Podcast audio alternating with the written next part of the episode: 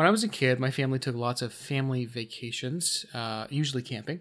I'm from a family of six, so there's just a lot of us all the time. And uh, when I was a little, little little boy, like maybe seven, eight, nine, like that sweet spot when you just don't know much about the world. We, uh, we were at a campsite and there was a river that flows nearby. It's not really fast flowing, but there was a part where the water builds up and it's kind of a little pond, right? Like it it uh, it slows down, and in that area, some people eddy. had.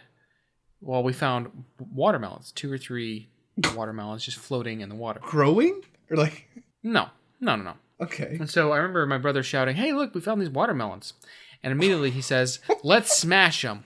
Oh, And so oh. he and my littler brothers destroy those watermelons. They just wreck them. Oh. They until there's no piece bigger than a quarter. You know, like Wow. it's it's just devastation. Because they're like, okay, like, look at these watermelons washed down Oh, yeah. the stream. They got stuck in this little do. jetty. And um, about half an hour later, a family that was at a campsite a few spaces away says, Somebody smashed our watermelons. Oh, Turns out they had did they put them in the river to keep them cool. Oh. And, um, and thanks to my older brother's shenanigans, they just destroyed oh them. no! Did, did you I guys say still- anything? No, no. Oh no! No. So you but I still carry to, like, that this- guilt every day. Oh, so you yeah, the little kids were being like, crying. oh no! What are we going to do? No, they, How they we didn't go- have an accent, but they were like the little kids were crying because they were looking Super forward to eating those watermelons. Oh my! So that's how I became the villain This in is- my own story of life. wow. Oh my gosh. Um, so for me, uh, I went camping with a bunch of my friends in college. Um, a, just a, a, a whole uh, group, a whole gaggle of people um, went camping um, in what's called the Red River Gorge here. Um, we had a great time. Uh, and so the first night we had we had set up camp, and you know it was about maybe a quarter mile away from my truck, um, which uh, has a big cover on the back. Um, and Dylan, both of you guys have at least heard of or met Dylan. He's one of my best friends. Uh, he's he's just a very silly guy. Uh, he he said he's gonna go get um, some Pepsi from the truck because he is addicted to Pepsi. He drinks Pepsi all the time. So he, he goes to the Mhm. truck, um, and he's gone for like a long time. Um, and so we're like, should we go check on him? And all of us are like, nah, he's fine. He's probably just down in Pepsi's or something. And so we're sitting around the campfire having a good time. And um, eventually, this random guy runs into our campsite, and we're freaking out because it's just this random guy. And he's like, hey, um, there's a guy in the back. He's like in the back of a truck, like screaming help. Um, and he he pointed us this direction uh, that, that he needed help, and he was stuck in the back of one of your trucks. so, and so I stand up like, what? And so, so, so I um sprint down there with the guy, and Dylan is like. He's completely in the truck with just like his thighs and like legs sticking out that are just wiggling and sh- like writhing, and he's like, "Help! Help!" and the, the, the trunk had like the the he opened up the cover and then climbed in like halfway, and then the the whole cover came down and like cinched him in, Oh, so he was no. just stuck in there. So it wasn't hurting him or anything, but he was completely stuck, and so he had been yelling for like thirty minutes, and we just couldn't Oh, hear him until these random hikers came by. So um, I, I helped him out, and he's like, "I was yelling for so long." It's funnier if you Oh, actually I- know Dylan too. Yeah, he is quite the character, and that was that was. Oh my I- we all laugh. We try not. It was one of those where it's like you try not to laugh, but like every time it's brought Mhm. up, it just it, it gurgles out of you the laughter. So my camping experience, it was a, a group of, I think there were five of us. We went to Bass Lake, um, just as a like a two day camping trip, and uh, we didn't check the weather forecasts. So the first night we were there, it just poured rain, poured rain.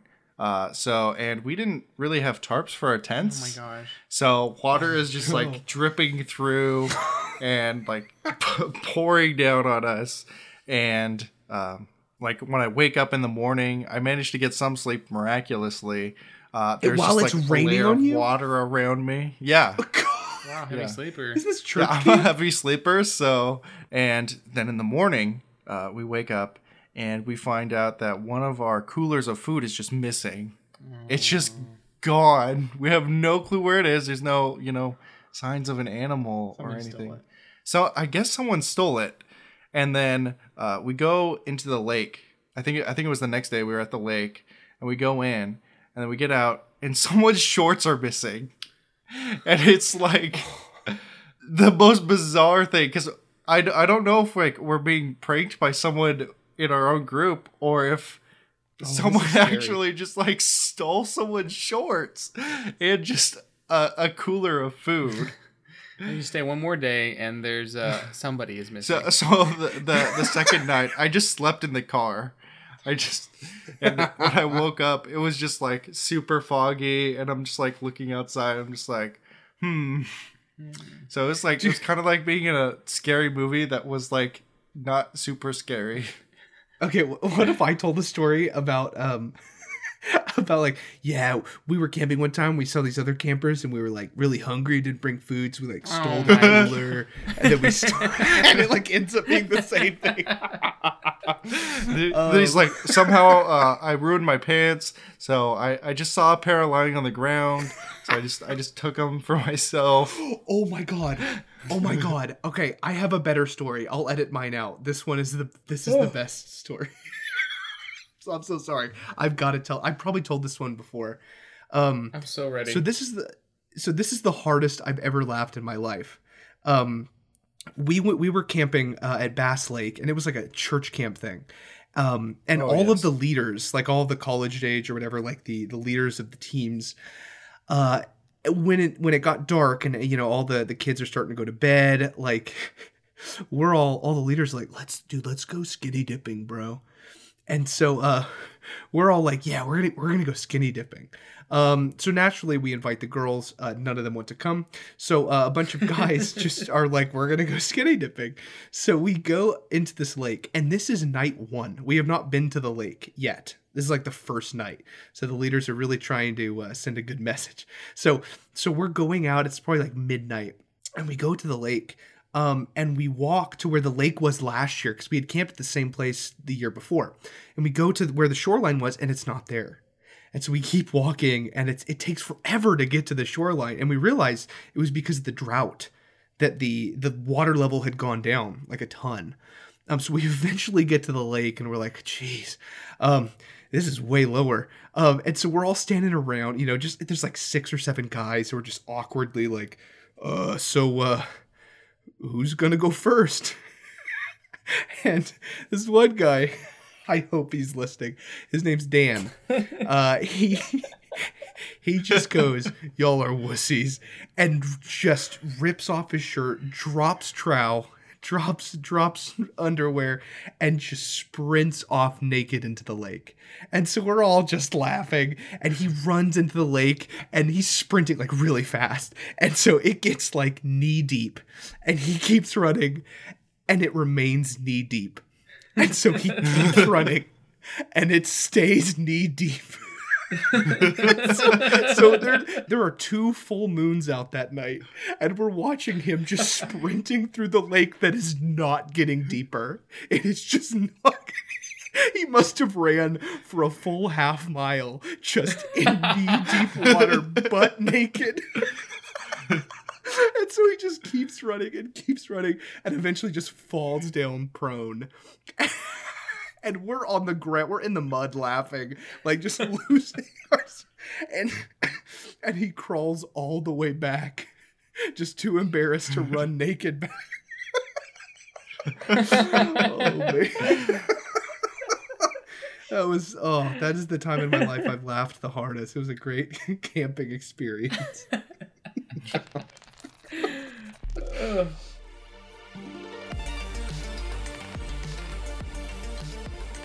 Welcome to Vox Arcana. I'm William, i'm jake I'm David.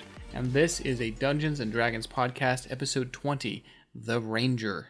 It's time to put on our Legolas hats and uh, snipe some bad guys. Does Legolas wear a hat? No. Is, is Legolas a ranger? What, is he not a ranger? Is he? Yeah, is he not a ranger? He's- he's- I, I'd say he's Or a is he a fighter, fighter? archer. But he I don't know. has That's tough. and he's an elf. So, so let's Hmm. if you if we get into the Lord of the Rings lore, Strider uh, is defined literally as a ranger um, Right. in the Okay. beginning. Um, but later throughout the series, I'd say that uh, that Aragorn is actually who is Strider. Uh, spoiler alert for the first twenty minutes of uh, beginning of the Fellowship of the Ring. Um, he, he's more of a fighter throughout, but um, I think the ranger. The, the reason this is kind of confusing is the ranger is a class that suffers from, I think, worse than any other class. That they are a jack of all trades, master of none. Do you guys agree or disagree? um, Um. I disagree. wh- yeah. What are they a master of aside from ranged DPS? What are they a master of? No, what are they a jack that's of my all point. trades? That's my point. They're So, not a master I feel of like the bard is a better jack of all trades. But the bard, I don't know. When you say like, "Oh, this is what a bard does," this is what a bard does, people go, "Oh, that's pretty cool." When you say what a ranger does, oh, you can track your favored enemy in your favored terrain. People are like, "Oh, uh, okay." Eh, but like other is. than that, So- they're, they're a half spellcaster. they're a decent melee option. They're a decent ranged option. Um, they have elements of kind of the druid and the ranged fighter. Um, they don't get amazing spells. Um, and all their core features are kind of um meh. And they're good at a lot of things, but they don't stand out. So- they don't stand out. So I have kind of a controversial Oh, point to make. lay it out, Dave. So the ranger is actually very mechanically strong. Whoa. Now, That's uh, that's an No. unpopular Ooh. opinion, David. Ooh, ooh. So let me explain myself. So in all of D and D, there are five E specifically is what I'm talking about. There are a lot of different mechanics, and some of them are more common than others. Some of them are more prevalent than others. Mm-hmm. So last in our class series, we talked about the paladin. Now the paladin is strong because they have a lot of utility in all of the mechanics that are commonly used by game masters. The ranger yeah. has a lot of mechanical interactions which most game masters do not take into account. Which is why Ooh. in most games the rangers are weak because terrain never becomes an issue because Exploration tracking isn't an enemies issue. exploration survival Oh, that's a good all of those things are relatively uncommon because most people are focused on combat or uh, role playing and those are the That's two main interesting. those are the two main mechanics and the classes that Oh, are and good the at other those pillar is ignored. Exploration. yeah yeah I so I'm interested in this. that's that's why the ranger so in from a game perspective if you look at all of the rules and if all of the rules came up consistently and kind of well roundedly in 5e the ranger would be a be- well balanced class. But because most game masters don't take into account all of the other mechanics that 5e offers and they're mostly thrown out like having to scavenge for food that's not usually a, a thing. They seem very weak Wow, That's I've never heard interesting. this perspective before. Yeah, I haven't either. I subscribe to this podcast. well, because see, because I like they push with 5e the three pillars of encounters. There is the role play aspect, like the social charismatic aspect. There's the combat aspect, and then there is the exploration.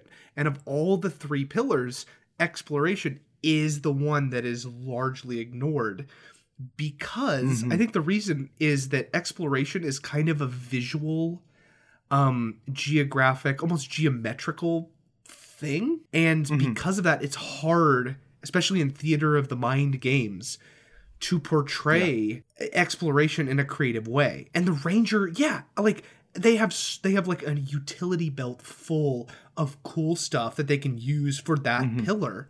But like you said Dungeon Especially for survival. ig- yeah but dungeon masters ignore that pillar a lot of the time Oh man, that Yeah, it's- uh, this is interesting. I, I did not expect. I thought we were all going to crap on the ranger for the most of this episode, but that really does change the perspective. that's yeah. that's. So when you look at it from that perspective, the ranger is like really interesting and really strong, and they have a lot of tools.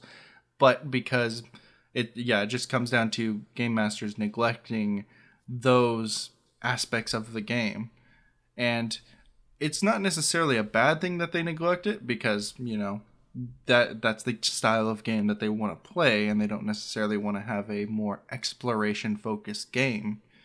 But whenever i have played exploration focused games the rangers they're really strong and they have a lot of really cool abilities. I know i've played in a couple of will's games where he's run hex crawls and things like that and i've played a ranger and i've seen other people play rangers and there and just being able to move through terrain more quickly and being able to track enemies and know how many people are there gives you a lot of utility that is most commonly lost in most games. So, Yeah. in my opinion, um, fifth edition D and D doesn't really give the DM tools for how to run these kind of exploratory games. There's no procedure. There's no tips. Um, if you think about like a board game that says like, okay, here's step one, two, and three. Just do this over and over, and that's your game. Um, and then D and D not only ignores this thematically, but also mechanically. And then when they do have it in their adventures, in the um, Out of the Abyss and the Cholt game, and also apparently uh, the Giants game, the Yeah, Storm Giants Rage Fury, um, they give you a hex map to use, but they don't tell you how to use it. And so, um, what I have noticed is that when there is a ranger in the game, it goes from like if you don't have a ranger, then exploration will be tough. But when you do have a ranger, exploration is irrelevant because all of their tools are so good. They push it from just being like, oh, well, you're equipped and you're prepared now. It's like, look, now you cannot be lost. You will not run out of food. and you yeah, will, it's like um, an auto solve. And it's- yeah, they the the class solves this entire pillar of the game that with is the sort of snap of a theoretical. finger. Mhm, and Yeah. that's what bothers me about it.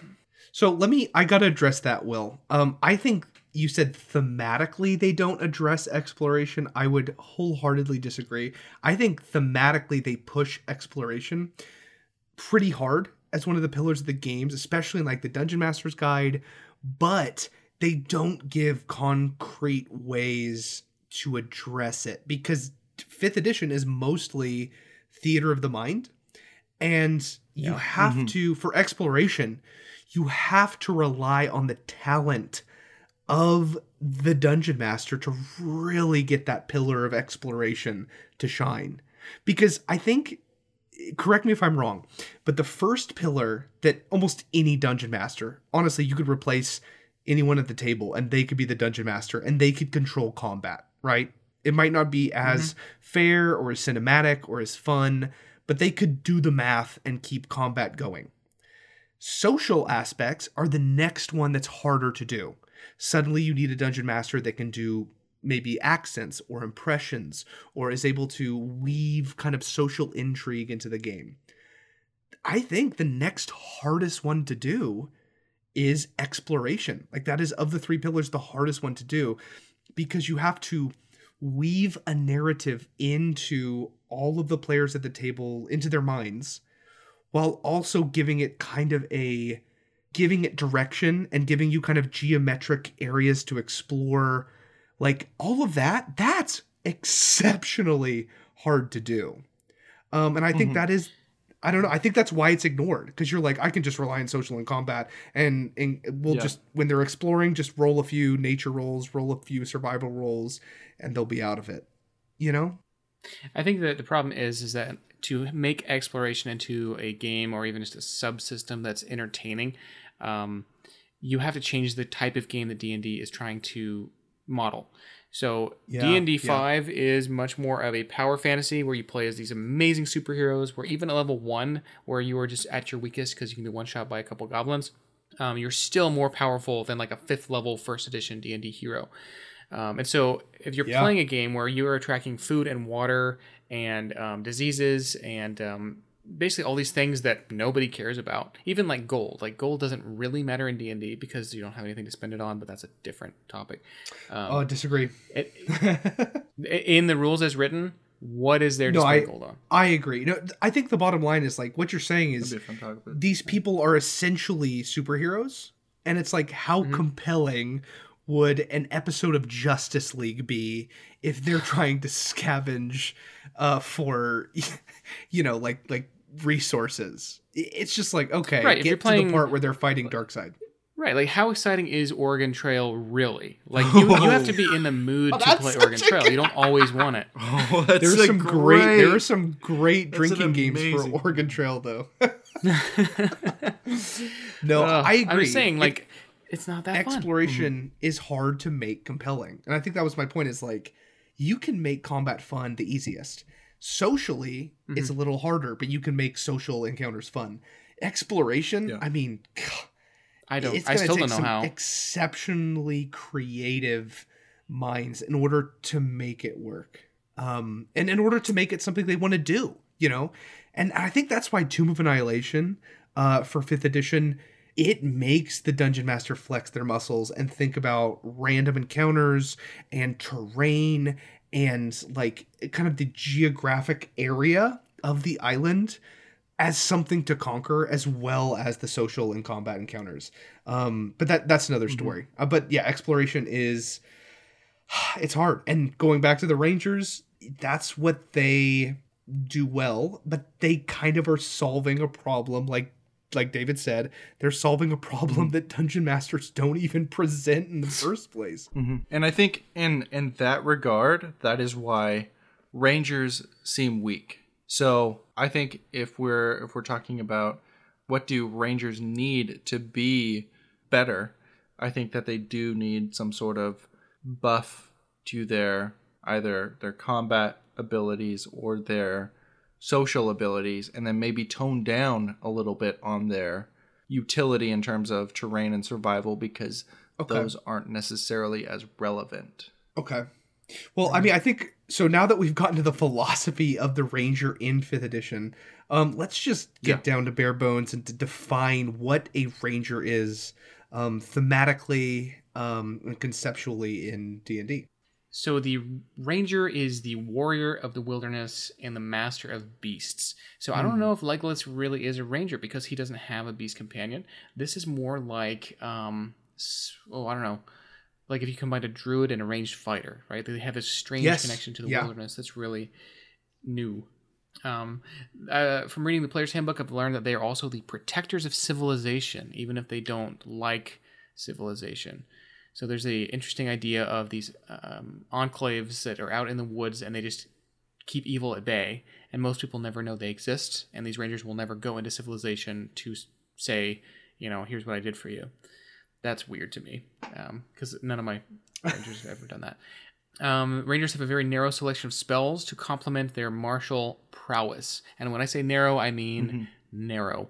And then um, I guess the last thing is uh, why why is the favorite enemy because every ranger gets to choose a favorite enemy why is it so hated? And that's a question i never really ask my players when they're making a ranger but i think that's a great um, uh, it's a small but great thematic hook into the ranger's background. When I think of a ranger, I think of the the biggest thing for me that I think of is a traveler. So a ranger is someone who is exceptionally good at navigating specific areas, whether that be um, through combat and fighting the beasts that reside in that area, or just knowing the terrain, knowing the paths, knowing how to get the most out of the land so that they can progress through it. They're they are a professional traveler, from what I understand. you're saying that Yeah. they range around the terrain yeah. yes. So uh, when I think of the Ranger, um, and this is kind of going back to your civilization, like they protect civilization even though they don't necessarily like it. Um, when I think of the Ranger, I think of John Wayne in The Searchers, which is an old western, which is a fantastic movie you guys should watch. Um, but in The Searchers, um, I- guess I shouldn't have said you should watch it, and then I'm gonna kind of spoil the end. This isn't really spoiling, but um, so at the end of The Searchers, John Wayne um, defeats the bad guy. They accomplish the quest. They they do the right thing, and John Wayne uh, is entering kind of the the saloon. Like there's like the you know the, the double doors, like you know the western trope of that, you know, the, the two doors there. And the doors swing open and you see John Wayne about to enter what's metaphorically civilization again.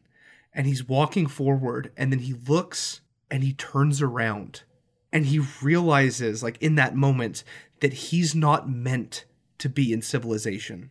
He's meant to protect civilization.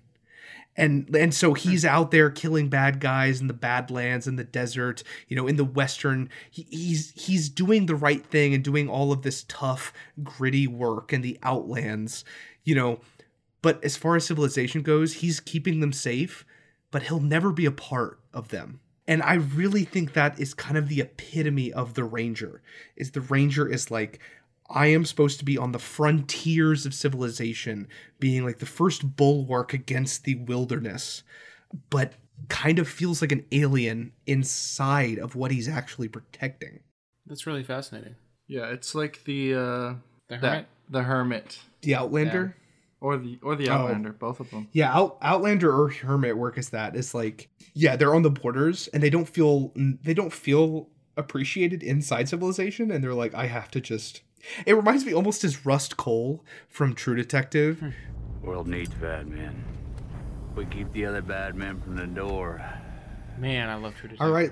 When prepping for this week's episode, I learned a lot about the Ranger, and I thought, much like David, that they were just sort of a misunderstood class. But now I see that mechanically, there's just some th- some decisions that were made um, that are just less useful, less powerful than other classes. So we'll get into that, and I'll point them out as we go along.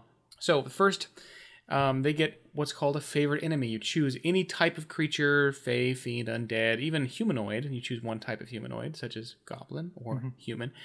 Um, and you would think that would give you some sort of bonus to damage or even the ability to hit them. No. What you get is advantage on checks to recall information about them. So he's like, "Look there, there's a giant over the hill." Like, "Are you good at killing them?" He's like, "I know everything about them. Do you know their weak spot?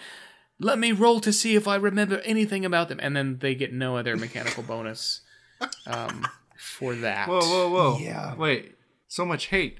Um, Oh, I love that David is here. To, I'm okay. I'm the I'm the I'm defender of the Ranger away. tonight, boys. Wow, I thought David was going to just poop all over every core feature and archetype, but no.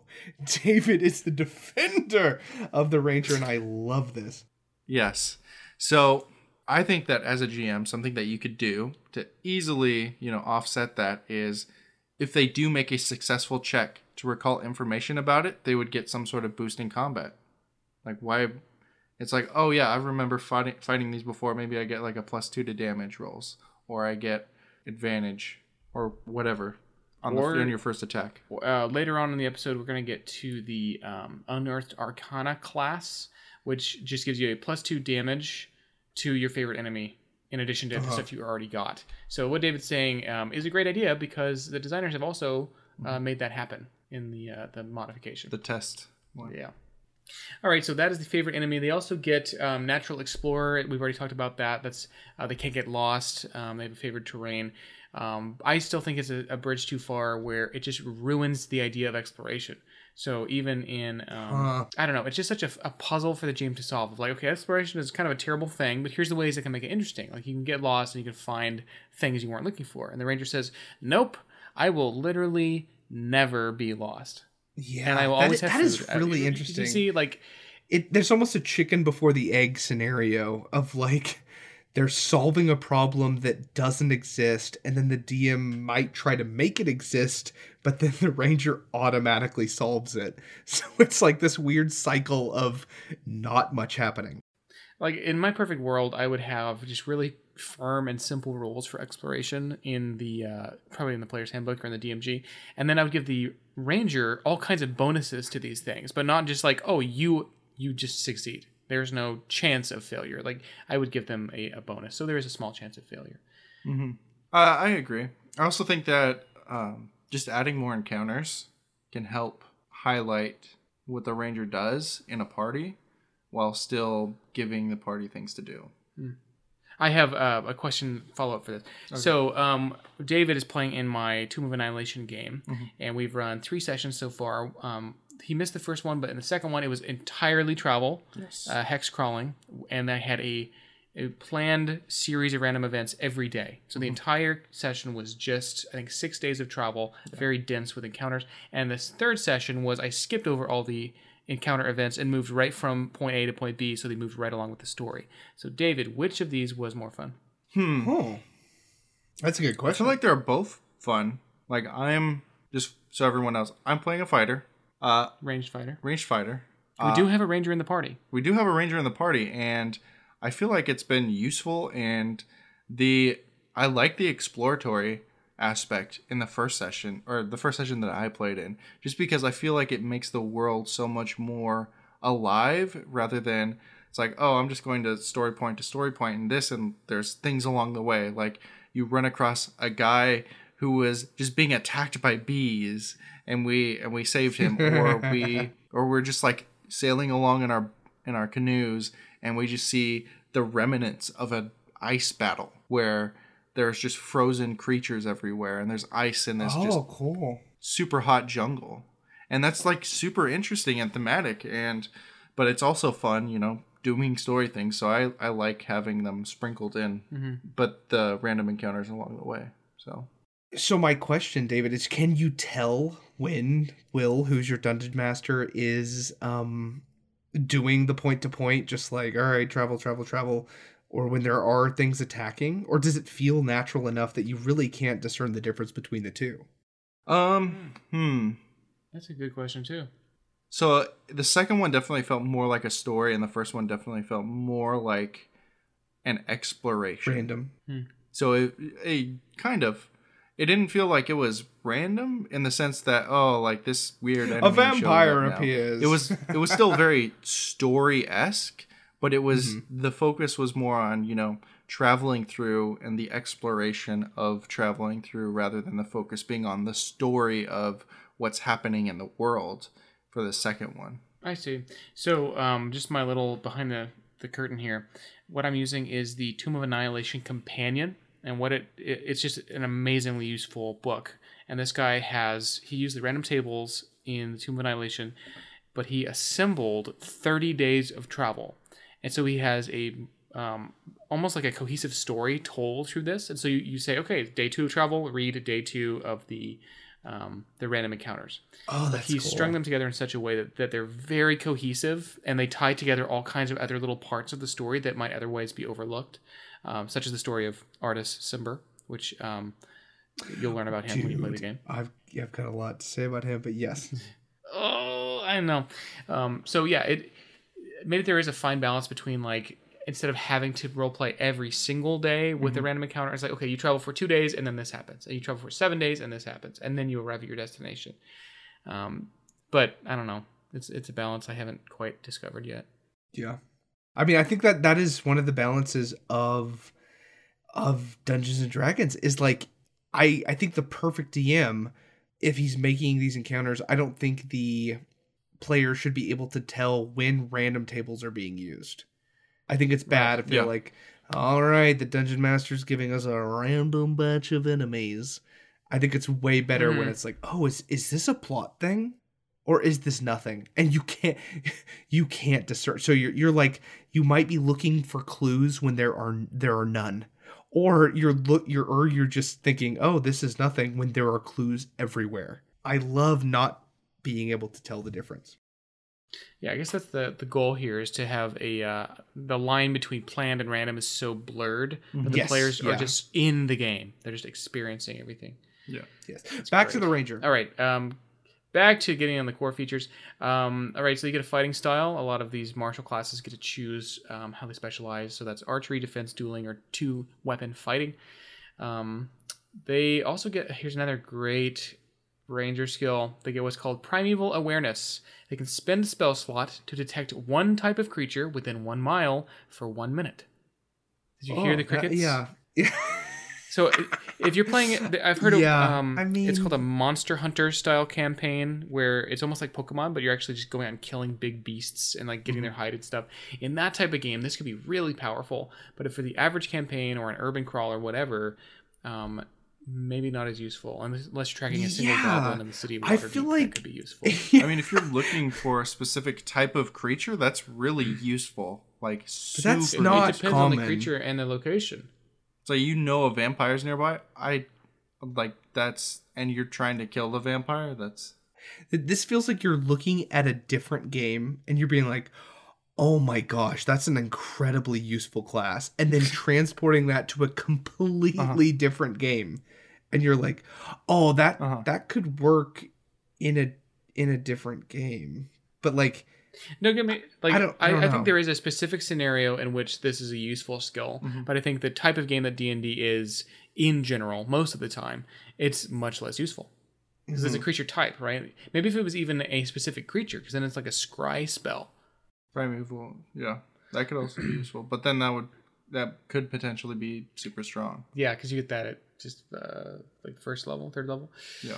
All right. Um, here's another great one. Um, they have lands stride. They can walk over difficult terrain without penalty. I can see this being useful um, if you're playing with a battle map and you have a lot of difficult terrain. Uh, it just means that you you ignore it. So um, th- that just gives the ranger a lot of mobility, which I think could be useful. So yeah, so Yeah, uh, I don't think this one's mobility isn't generally used in 5e from the games that I've played in. It's not like a difficult thing, but it is. If it were used, it would be mechanically very strong because terrain, difficult terrain, slow, cuts your speed in half. So just being able to move twice as far is a nice thing. I feel like that sums it up really well, David. Like if it were used, it would be useful. And there's just so much here that's not used. So let's uh, continue. Wow. Um, this one's actually really good. It's called Hide in Plain Sight. It says you slather mud on yourself to gain plus 10 stealth as long as you're still wait, that's what it says action. that in the So book. It says slather mud Yep. on yourself. It exactly That's says that. not true. Really? Oh Uh, let's see if my gosh. This is Uh, this is insane. Like? I'm seeing all this. Did I miss it? Hide in plain sight. Starting at 10th level. Remember, this is 10th level. This is when monks are like bending reality and wizards are casting ridiculous spells. You can spend one minute creating camouflage for yourself. You must have access to fresh mud, dirt, plants, soot, and other naturally occurring materials with which to create your camouflage. Once you're camouflaged, you can try to hide by pressing yourself up against a solid surface, such as a tree or wall, and that is at least as tall and wide as you. You gain a plus 10 bonus to dexterity stealth checks as long as you remain there without moving or taking actions. Once you move, you must camouflage yourself again to gain this benefit. So oh if that Oh doesn't gosh. say Okay, so- the, just how. ugh, So okay, this coupled with the next one called Vanish, so you can use hide as a bonus action, and you can't be tracked unless someone is using magic. Like plus that you get plus ten stealth if you just pile mud on yourself. This feels like you are That's the really you are the last person alive in a horror movie. Like all of these would be incredibly useful if you were the final girl in a horror movie. But like I mean, like most campaigns aren't Arnold Schwarzenegger fighting the predator by himself while, while Oh, all his compatriots lay dead. you know? Like all of these are super cool if you are playing as a singular character mhm. against an environment that's very very specific. This is this is really interesting. See, I, are, we're learning a lot. Um, and I should point out that one of my players in my current Tomb of Annihilation game, he is playing, I think, an elf or a half elf. And as long as he, um, what is it? So it's always the weather is very misty and always very rainy in Chult, almost all the time. And he says if he stands still in the rain, he is considered hidden. So I, I guess I should check his notes on that. But but he's mechanically a very knowledgeable player. What? Um, but yes, and so he says he's got some feature It's interaction. the woodland. Yeah, whatever, woodland elf. With I think. The, uh, I'd have to look it up. yeah, and so he's always like the enemies don't see him, so he'll be standing still in a combat. And I said, "The zombie goes for you," and he says, "It's raining, so I'm invisible." I'm like, "Oh my gosh!" And so he doesn't even need hide in plain sight at tenth level. He doesn't need vanish because he just stands still. Because and maybe that's just because he's utilizing his environment very well. Well, it's not that you're considered Yeah. invisible. It's just that you have you have a benefit to stealth rolls. Like you can attempt to hide even when it's raining. Yeah. So So, so I know this. Um, Get this. as well as getting that plus ten. Like that's still like you can attempt to hide while just standing still in the rain. That's insane. That's really good. So I know this episode is kind of turned into a lot about uh, the Tomb of Annihilation campaign because I have already played it and Will is running it currently. Um, but I think in general, if you have someone that's in the favored terrain, like if the ranger is like, I picked this as my favorite terrain, um, that yeah, it can make them very OP in that terrain. Um, and it's like, okay, maybe that mechanically balances them out. Um, but how I approach Tomb of Annihilation is I made them do about six to eight sessions just as normal characters in the normal world. And then they, surprise, went to Chult to do the Tomb of Annihilation. So I didn't have any characters who are tailor making their characters to be perfect on an exotic jungle island. Um, and it, it ended up working way better because yeah i didn't have any rangers who were like uh, my featured terrain is uh, jungle exclusively. And it's like oh i didn't have anything like that because You're saying you had a better experience when the ranger did not have access to their favorite terrain features, Wow. and that proves my point exactly. well well okay wait, l- let me ask this real quick what are the terrain options Um, let me Scroll up. this up. for favorite terrain Arctic, coast, desert, forest, grassland, mountain, swamp, and underdark. And um, one of the, the developers of D and D says that forest also counts as jungle. Okay oh okay interesting yeah and you get to pick one or two Only one. And then you All get uh You get- additional types at sixth and tenth level. Yeah. So by the time you're tenth level, you'll have three. oh interesting interesting okay let's go to the next one Okay. Feral senses. It says you can easily attack creatures that you can't see, and now you can detect invisible people. That's nice. Very nice. Foe Slayer. This one's great. Add your Wisdom modifier to your attack or your damage roll against a favorite enemy, and you must decide when you start the attack. You don't do both. Which the Wisdom modifier is Oh, usually okay. going to be three or maybe four. So increase accuracy or increase damage a little bit, only against your favorite enemy that you chose when you made your character. And what level is this? Do you get this at? As at level 20. Your level 20 ability is to add plus 5 to hit or plus 5 damage to well you're going to have three types of enemies at level 20 to to three types of ener- enemies. Three types of enemies is like Wow. if you choose like undead, you choose humanoid, and you choose Well, you have to have specific humanoids. humanoid. So you choose. I know, This is, but guys, this be is a capstone. That's not that bad. cla- this is a capstone feature. I mean, uh-huh. at this level, the conquest paladin is causing everyone around him to cower in fear as he is slitting throats. This is just this is pennies on the dollar, as they say in economics class. like the the paladin is an avatar of his god at this point, where he just hulks out and like causes fear to all who gaze upon his unsightly form. And this guy's like, "Oh yeah, I can add five damage or five to hit sometimes." Heaven forbid I fight Brooklyn. an enemy. oh my gosh. But you also have to look at it as the ranger at that point. They're gonna have spells that are better than what fifth um, level, right? Uh, they're gonna. Yeah, but it's still gonna be generally better. Don't than- forget about the fifth level spells I got at my disposal. Yeah. Watch out, I'm gonna Well, cast this- th- Blade I- Storm on you. I cannot So- wait to see this this fifth this this twentieth level Brooklyn Ranger that that Will is presenting. I can't wait. So you have to look Um, at the utility that it has to offer in terms of its spells as well, compared to, let's say, the fighter. Because the fighter, all they do is they attack people, whereas the ranger has the ability to, you know, cast spells, and they have a lot of unique spells that are that can be very good situationally, and they also have a lot of very good situational features as well. I'm Yeah, not and I convinced. think All right, let's move into. for, well, for me to make fun of this is absolutely absurd because playing with a bunch of level twenties sounds like a uh, a nightmare. so Cluster cuss. Yeah. yeah, it sounds like a g- god's darn cluster cuss. And so I don't I don't know. I, I don't think this bothers me as much as the earlier stuff. But speaking of bothers me, let's get into the Ranger archetypes. Oh, oh, okay. Put up, time to drink your bone hurting juice because it's gonna make you say oof a lot. Here we- My Ooh. bones. All right, the first on the docket is the Beastmaster, or as we call it in the business, don't choose this one. Okay. Don't so, um. Disagree. so Disagree. there's a cou- there's a couple of reasons that the um the Beastmaster in, in the core rules is a little weak. In fact, he's a lot weak. Um, and they explain this really well in a D&D Beyond article where they had a really good like uh, I- don't want to say objective because nobody's really objective, but they had a really good hard look at it and discussed it. So um, you're you must choose a beast. It must be size medium or smaller.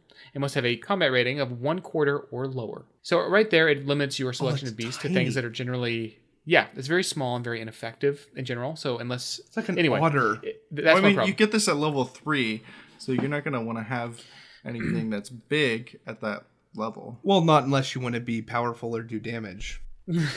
I mean, at that level, it's still comparable. The ranger is still. I don't know if you have like an otter right, but- fighting on your side. I don't know if that's. You can have a bear. A bear is a a quarter. small bear. Yeah. Let's look. Just let's a black bear though.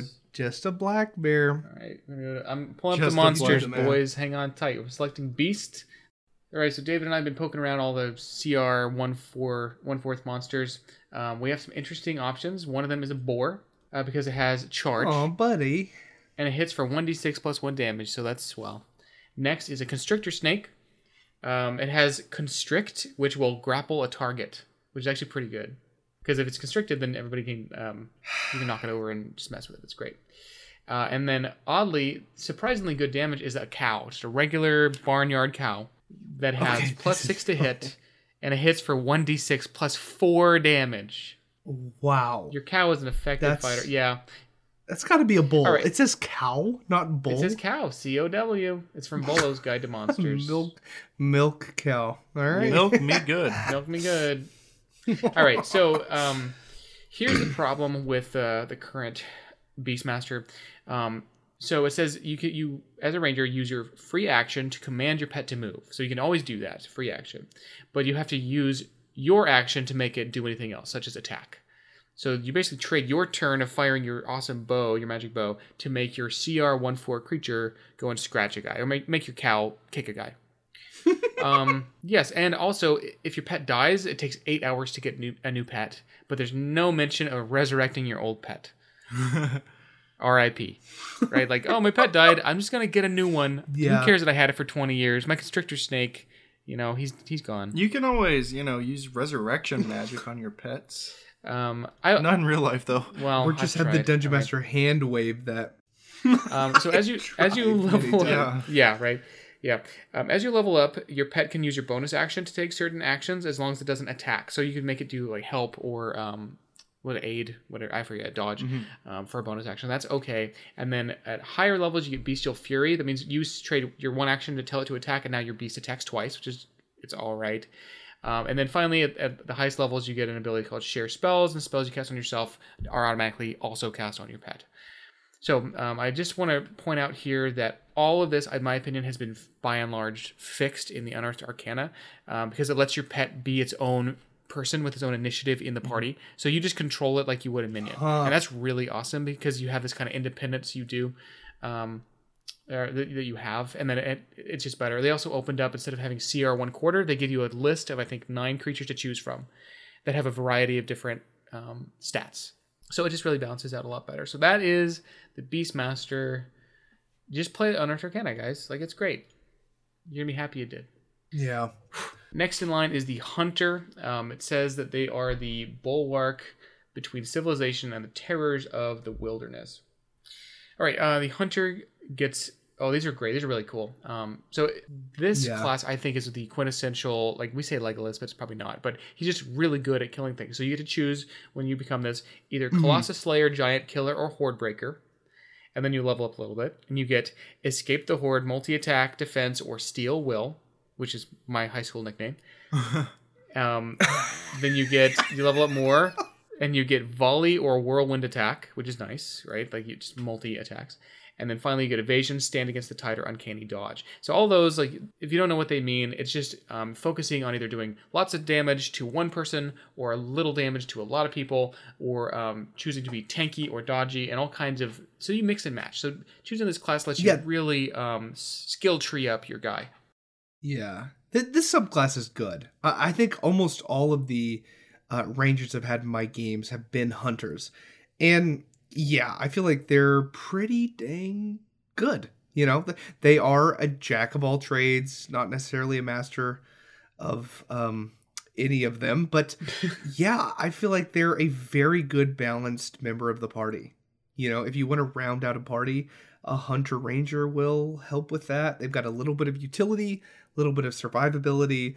They can do melee or range, and they have a little bit of spells. I mean, yeah, yeah, I I, I like the hunter a lot. Um, Dave. So David and I were talking about this uh, during prep, and we pointed out that at the table, the ranger doesn't really feel underpowered. Like it's, hard, No. in my opinion, I've never noticed a, a ranger being like, "Oh my gosh, I'm not dealing enough damage." Um, they seem to be. I agree, They, they yeah. feel good at the table. Feels Yes, good. I think I think the kind of the reaction against the ranger is like, oh, the ranger is so mechanically underpowered. It's a little overblown. I, Mhm. I I've had several rangers in my games, um, and they've been fine. They've done a, plenty of damage, and I yeah I don't think. Yeah, I think it's a little overblown. I think there are some mechanical stuff, especially with the Beastmaster. Um, but the rest of the ranger stuff you know i feel like it it balances out fine it's not it's not crazy underpowered or anything like the naysayers will say if you're playing a class and you're specifically worried about damage, just play a fighter. Like that's if if that's all you care about is ah I want to do damage, then play a fighter. Don't don't play other classes. Just play the fighter. Play maybe a barbarian, maybe um, a wizard if you want to cast spells. But if that's what you're focused on, then don't don't play a ranger because the ranger has a lot of other things that it has to offer, and you're not gonna have as much fun as you are if you are doing the most damage if that's what you're focused on. Yeah, I guess it comes down to the fantasy that you think of when you think ranger. Um, and I think by and large, the ranger in the book lines up with a lot of what I would expect from a ranger, like setting traps and like being alone and like breaking off from the group and being totally capable of surviving. Even like disguising yourself as mud and just sitting in a tree for a whole day to like watch a camp of like enemies to see, you know, to gather information. Um, there's some cool things you can do, but I think the player really has to be creative to to leverage these seemingly weaker abilities for uh, a gain. All right, let's talk about Yeah, I would the agree. Gloomstalker. The Gloomstalker, um, as far as I can tell, these are uh, like the Underdark type um, ranger. So if you think about somebody Yeah. who um, travels to the Underdark a lot, um, they would be pretty odd and pretty weird and messed up. So uh, they Kinda have access, scary. and kind of scary, right? Like you don't want to talk to the guy who lives in the Underdark, and and I, ugh, Yeah. it's a cool fantasy. So they get access to spells like disguise self and fear, which is cool because um, I think just more options for ranger spells is always welcome. Um, they get more attacks. They get dark vision. They are actually invisible to those with dark vision, which I think is unique. I don't think that exists anywhere. that is in yes that is incredibly good hmm And they also get bonuses to initiative. So uh, you get a bonus to your initiative roll equal to your wisdom modifier, That's huge. which is really nice because they're they're gonna be attacking first, and then they get bonuses if they do attack first. So they they have a lot Huh. of they have a lot of they're a quick strike and they want to strike 1st It's Mhm. almost like a, a ranger that is an assassin, yeah. but they're really good at I like attracting people. Um, all right, so that is the Gloomstalker. Just real quick touch on that, and then um, next we have the Horizon Walker, or as I call it, the Planeswalker. For all you Magic the Gathering fans out there, this person just literally travels between the planes of existence inside D and D. And so, um, if you have this person in your game, um, I think I've written it here. They have a um, there's a group of people that they work with, like a um, enclave. Mhm. And if you imagine an enclave of people who are just traveling through the planes to like keep things in balance, so Oh, sa- it yeah, sounds it's like, the Justice League. Spellhammer, Yeah, Spelljammer sort of stuff yeah Yeah, and they're just coming through, and like maybe he's just stopping over to be with your party for a, a couple of weeks. Yeah. He's like, "I'll help you defeat the death curse, but I must go back to Mechanus," you know, and then he's gone through a portal. Um, so speaking of portals, um, so the Horizon Walker gains access to more spells such as Misty Step, Haste, and Banishment. They have a innate ability called Detect Portal, which lets you perceive where the nearest planar portal is within one mile.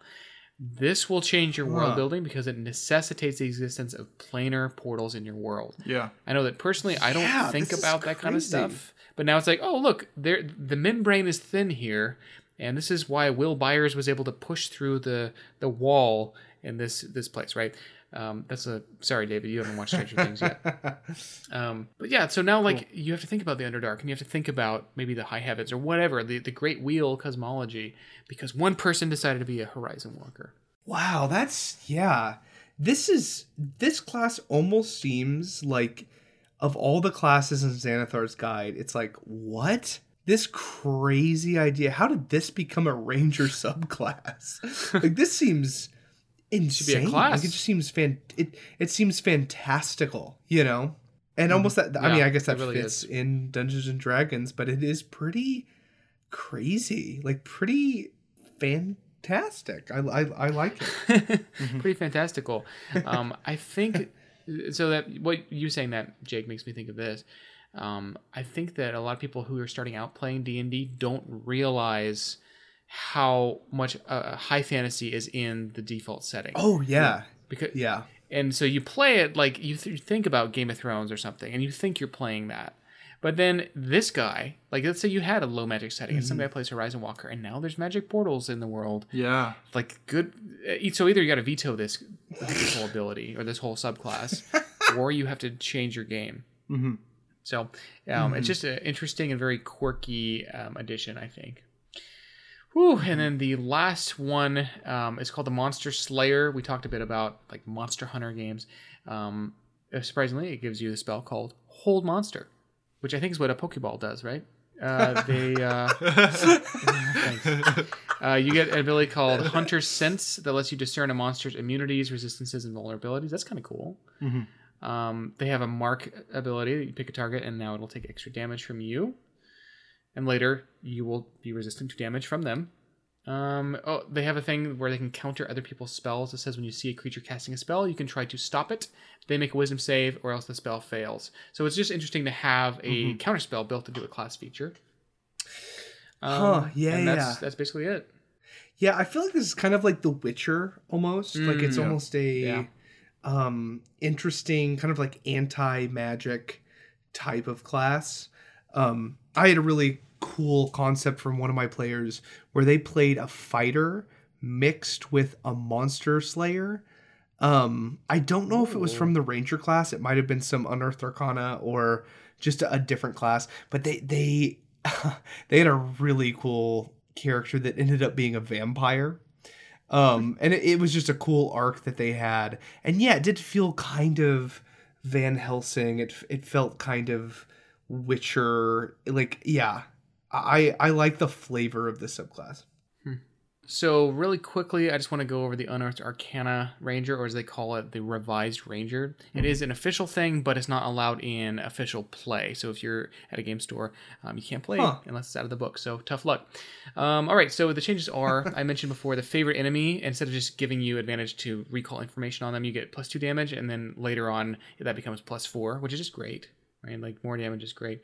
Um, Natural Explorer. Um, they just make it give you advantage on initiative and your attacks get advantage versus enemies who haven't attacked yet so that's a low level um, feature that instead of tying in with like this exploration side of the game that might not be handled um, they give you a very practical and very usable combat feature Yeah. which is the Yeah. initiative bump uh, primeval awareness. That one was where you spend a spell slot and you get to know all the locations of beasts for a minute. They make it also let you read the minds of beasts and communicate ideas to them telepathically which i think is Oh, so very good. cool. Yeah and, and it's kind of more of a boots on the ground practical feature because you interact with beasts all the time if you're in the wilderness. Yeah. Um, oh, so uh, this one was interesting for the revised ranger. Instead of an archetype, which is what they're called officially, they have the ranger conclaves, and maybe this is what I was thinking of. And these are loose associations of rangers who share wisdom and training. So they have like the conclave of the beastmaster and the conclave of this and that. And so um, that's what got me excited for the horizon walkers, which would be you know two or three, yeah, Like five guys of- and women who are just traveling the plains all the time. Yeah, that's Uh, and then- cool. And then uh, the last thing is that the Beastmaster pet becomes another party member controlled by the player, and no actions are required. Yeah. It's just That's and, and that's, really fun. Yeah, yeah. really fun. Absolutely. All right, so question I have for you guys. For the Ranger, how do we make this class shine? If a player picks a Ranger class, what can we do to help promote them and, and make their character shine as a Ranger? Um, I would. So if you're if somebody's building a ranger, um, if it's possible, have more outdoor adventures, have more opportunity for them to show off what they can do. Um, I always say this when we do class uh, features. Um, I want to have a campaign built around the players keeping some great evil from getting through the forest and getting into civilization and being that last bastion. Like maybe you work for Thornwall Yeah. and you are that last, the first and last line of defense. Um, that's interesting to me. Yeah.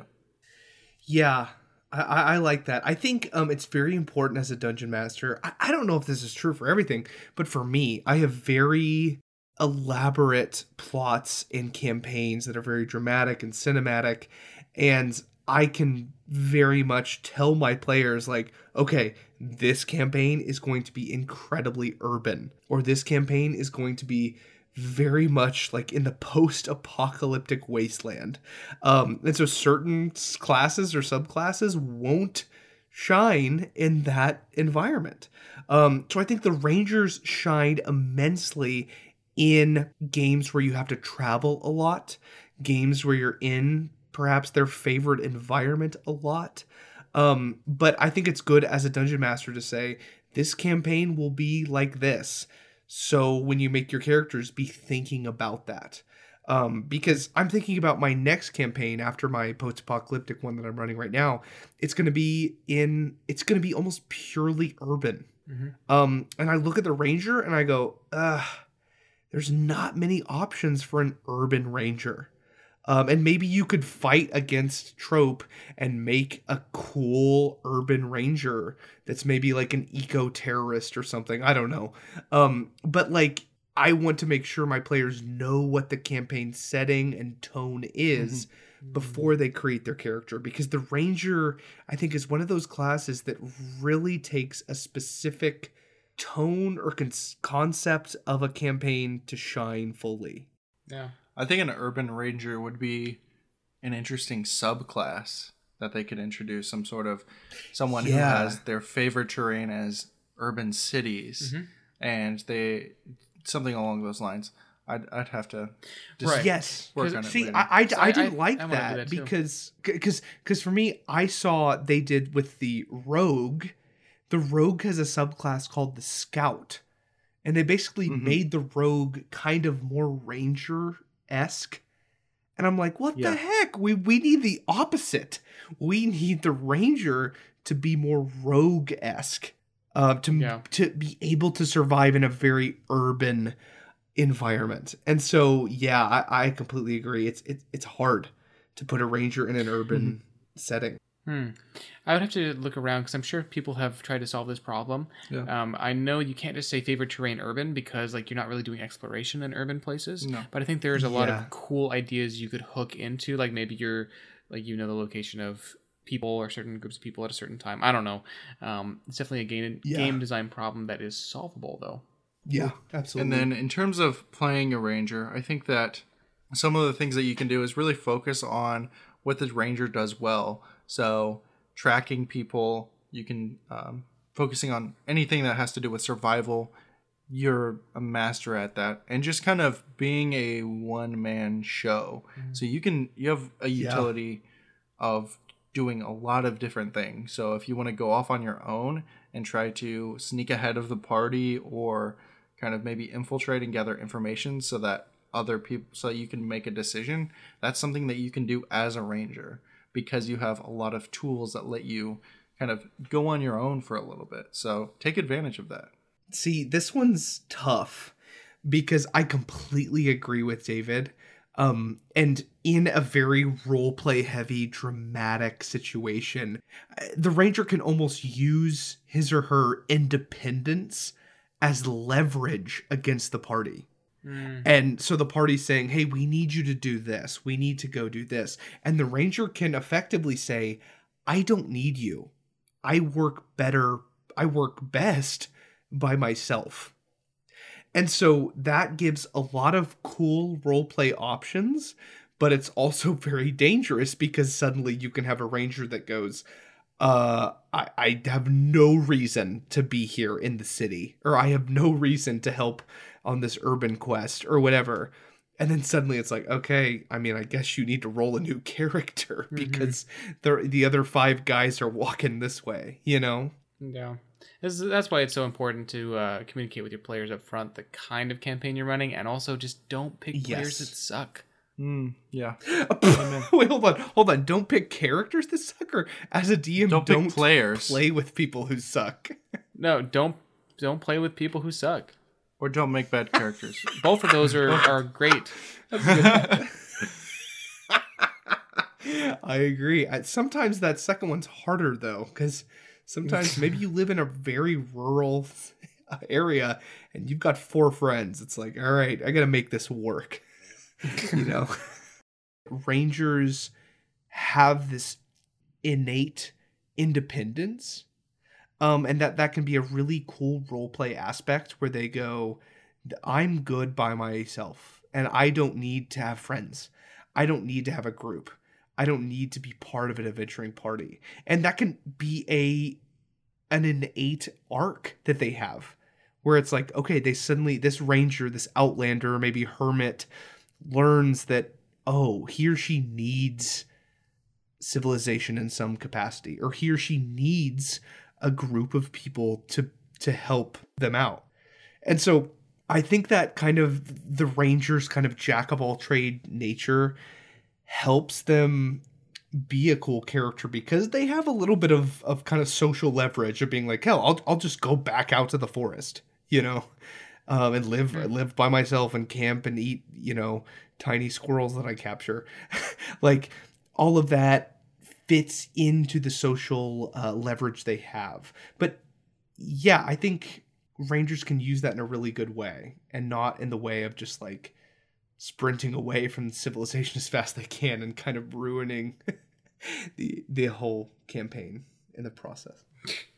It is possible, but any class can ruin any campaign at any time. Oh, yeah, d- don't underestimate the ruining of campaigns. So now that we've talked about Ranger a lot and what we do and mostly don't like, um, what are some interesting character concepts that you guys have that help um, a motivate players into staying with the party, um, and are just interesting and maybe a little bit outside the box? So I'm thinking of a type of ranger that is a pirate. Oh my god! So their favorite terrain is the coast, and they are sailing the high seas. Maybe that they they hunt exotic beasts, or maybe they're just helping guide people through um, reckless waters where other people need to get through like a chain of islands, and they're they're like escorting them. I think that would be like a fun style of campaign where you're hopping from island to island, solving a mystery or looking for treasure. And you would have, you know, this coastal ranger who has really good abilities to navigate the terrain as they go along. Interesting. I'm also seeing a little bit of like Charles Darwin in the Galapagos Islands. Yeah. Like to have a ranger who's got favored enemies and favored terrain, but just to find animals. Yeah. Hmm. Hmm. Interesting. I think for me, I we I think we talked about this in maybe our encounter building or one of our older episodes that there is a type of encounter that is basically you are running from something. Hmm.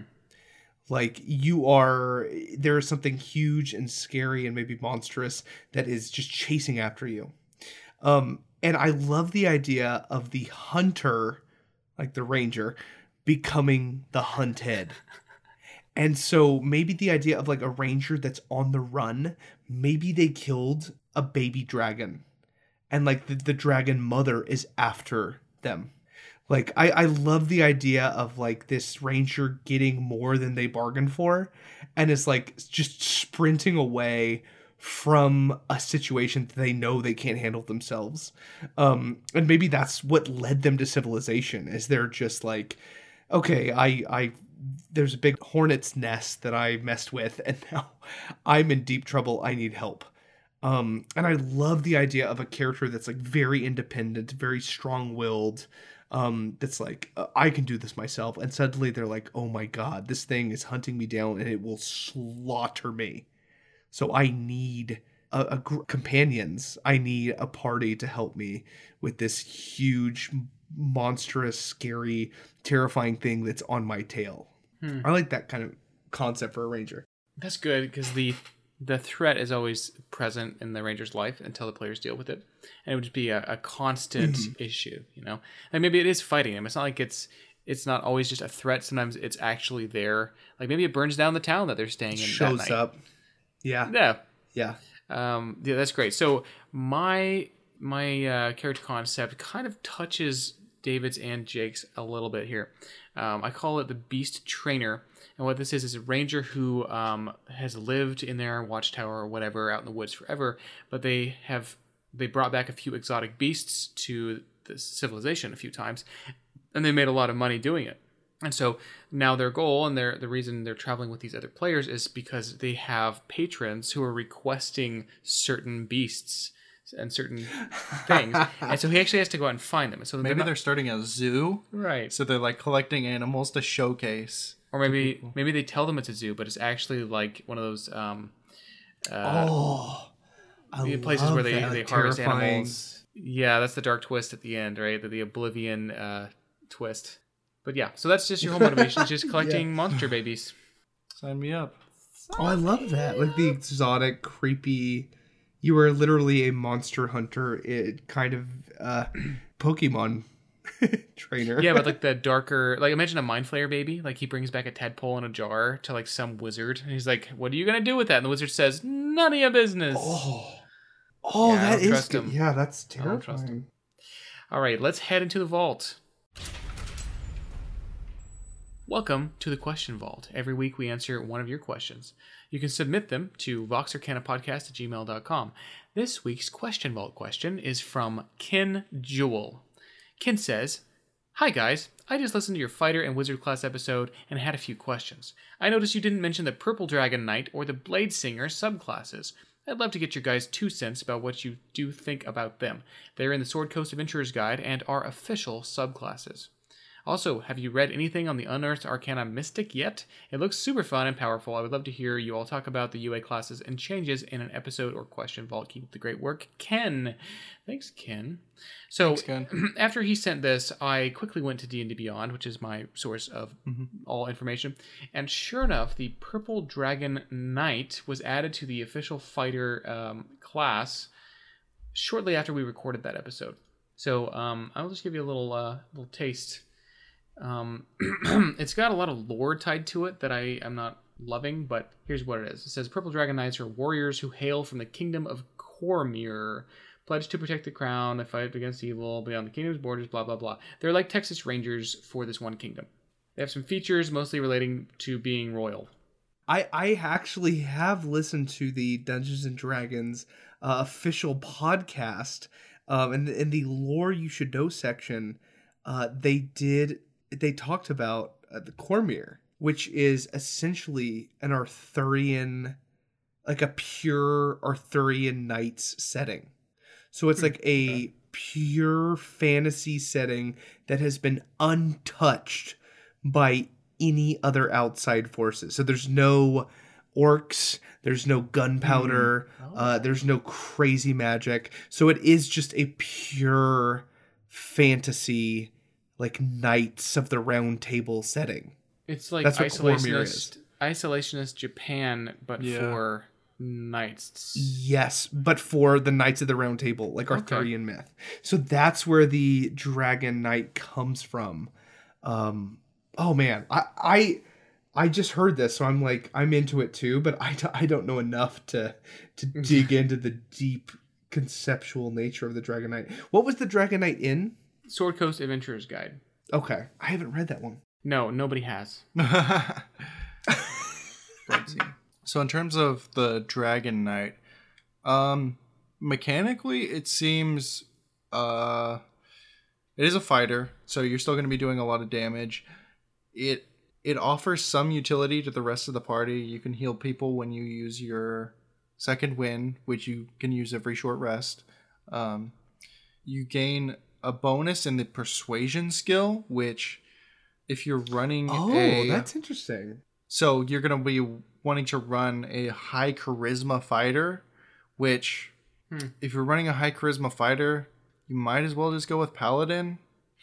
Um, and then inspiring surge, uh, you you can give someone else an extra attack when you use your action surge, which is it's kind of nice because you get to help someone else out in combat. But I think that there are other classes that kind of help your allies in combat better if you're looking at the rogue i think that i, I think it's the mastermind that uh, adds a lot of utility to the rest of the party uh, it's mechanically it's okay but it's it's So, thematically cool So, David, what is Yeah. the, the core feature of the Dragon Knight? Like, what is the defining difference of the other fighter subclasses? Hmm. So I guess um, the the core feature of the the Purple Dragon Knight is their um, is the the group that they're with. You know, the the Purple Dragon Knight group. Like that is their Mhm. they are they're they're knights. They are um, they're going to be people who are more chivalrous. They're This they're almost like a paladin style Paladin style fighter. Uh-huh. yeah, and if you're looking Shining armor. if, if that appeals to you, like that's great, and it's and still a fighter, and fighters are still really good. So yeah, All right, and then um, he mentioned the Blade Singer Mhm. Wizard subclass, and this I think was originally found in also in the elves Coast. only. Yes, this is a wizard subclass that can only be chosen by elves. Oh, I love this Uh, obviously, one. you can change I that love if you want. one. Um, I guess the way you describe it is they have this feature they can turn on called Blade Song, and they just kind of uh, twirl and dance and uh, and do all kinds of cool things. It's almost like berserking um, for a barbarian, but a little different. Um, but it works in, in a similar fashion. I love this. So, really so you gain armor class equal to your intelligence modifier. Mhm. Your walking speed increases by 10 feet. You have advantage on all dexterity checks. Uh, you gain a bonus to any constitution saving throw um, to maintain concentration on any spell. Like That's awesome. Blade Song, that it's very interesting because it kind of it alters the wizard into something it it isn't, but it It's almost like be. I don't know. I, I I like this. It's almost like a better version of an Eldritch Knight, just because you gain access to such higher level spells that you're going to be, um, while you are still going to be focused on attacking with a weapon, you do gain all sorts of utility that you wouldn't normally have. It's really cool. Yeah, because you can't use you can't use medium armor. Um, it has to be light or lower, which is interesting. So it's kind of risky. Like you almost blade sing into battle um, as like this character that's that's spinning around doing this elaborate dance with your with your swords and everything. But like if you're hit, like you're Going down. you're in bad shape. Yeah. like I, th- I like that the high risk, high reward of this kind of highly magical elven thing. Oh yeah. Yeah, really unique and, and very different from War Magic, which we did talk about on the uh, on the episode. So um, he also asked about UA classes, um, and that actually is something that will be showing up on our Patreon in the future. Oh, Ooh. Yes. especially the Mystic. Hmm So if you want to hear us talk about the newest stuff that's released, um, maybe with a little faster turnaround than our normal episode roll, no promises, but maybe, um, that is where you will find it. That is patreon.com slash voxarcana.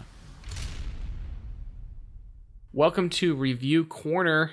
Every week we read our favorite five star reviews from iTunes. This week's review is from Gavin the Thief. He says, Really liked the discussions and information that was gone over, and just the varying opinions and ways of doing things. Thank you, Gavin the Thief. If you want to have your review read on the show, leave us a five star review on iTunes. Thanks for listening to Vox Arcana episode 20. I'm William. I'm Jake. And I'm David. We'll see you next time. You can follow us on social media. Our Twitter is Vox Arcana Pod. Our Facebook and Instagram are both at Vox Arcana Podcast. And you can email us at voxarcanapodcast at gmail.com. It's D&D, where two days of travel is resolved in one minute, and one minute of combat takes two hours.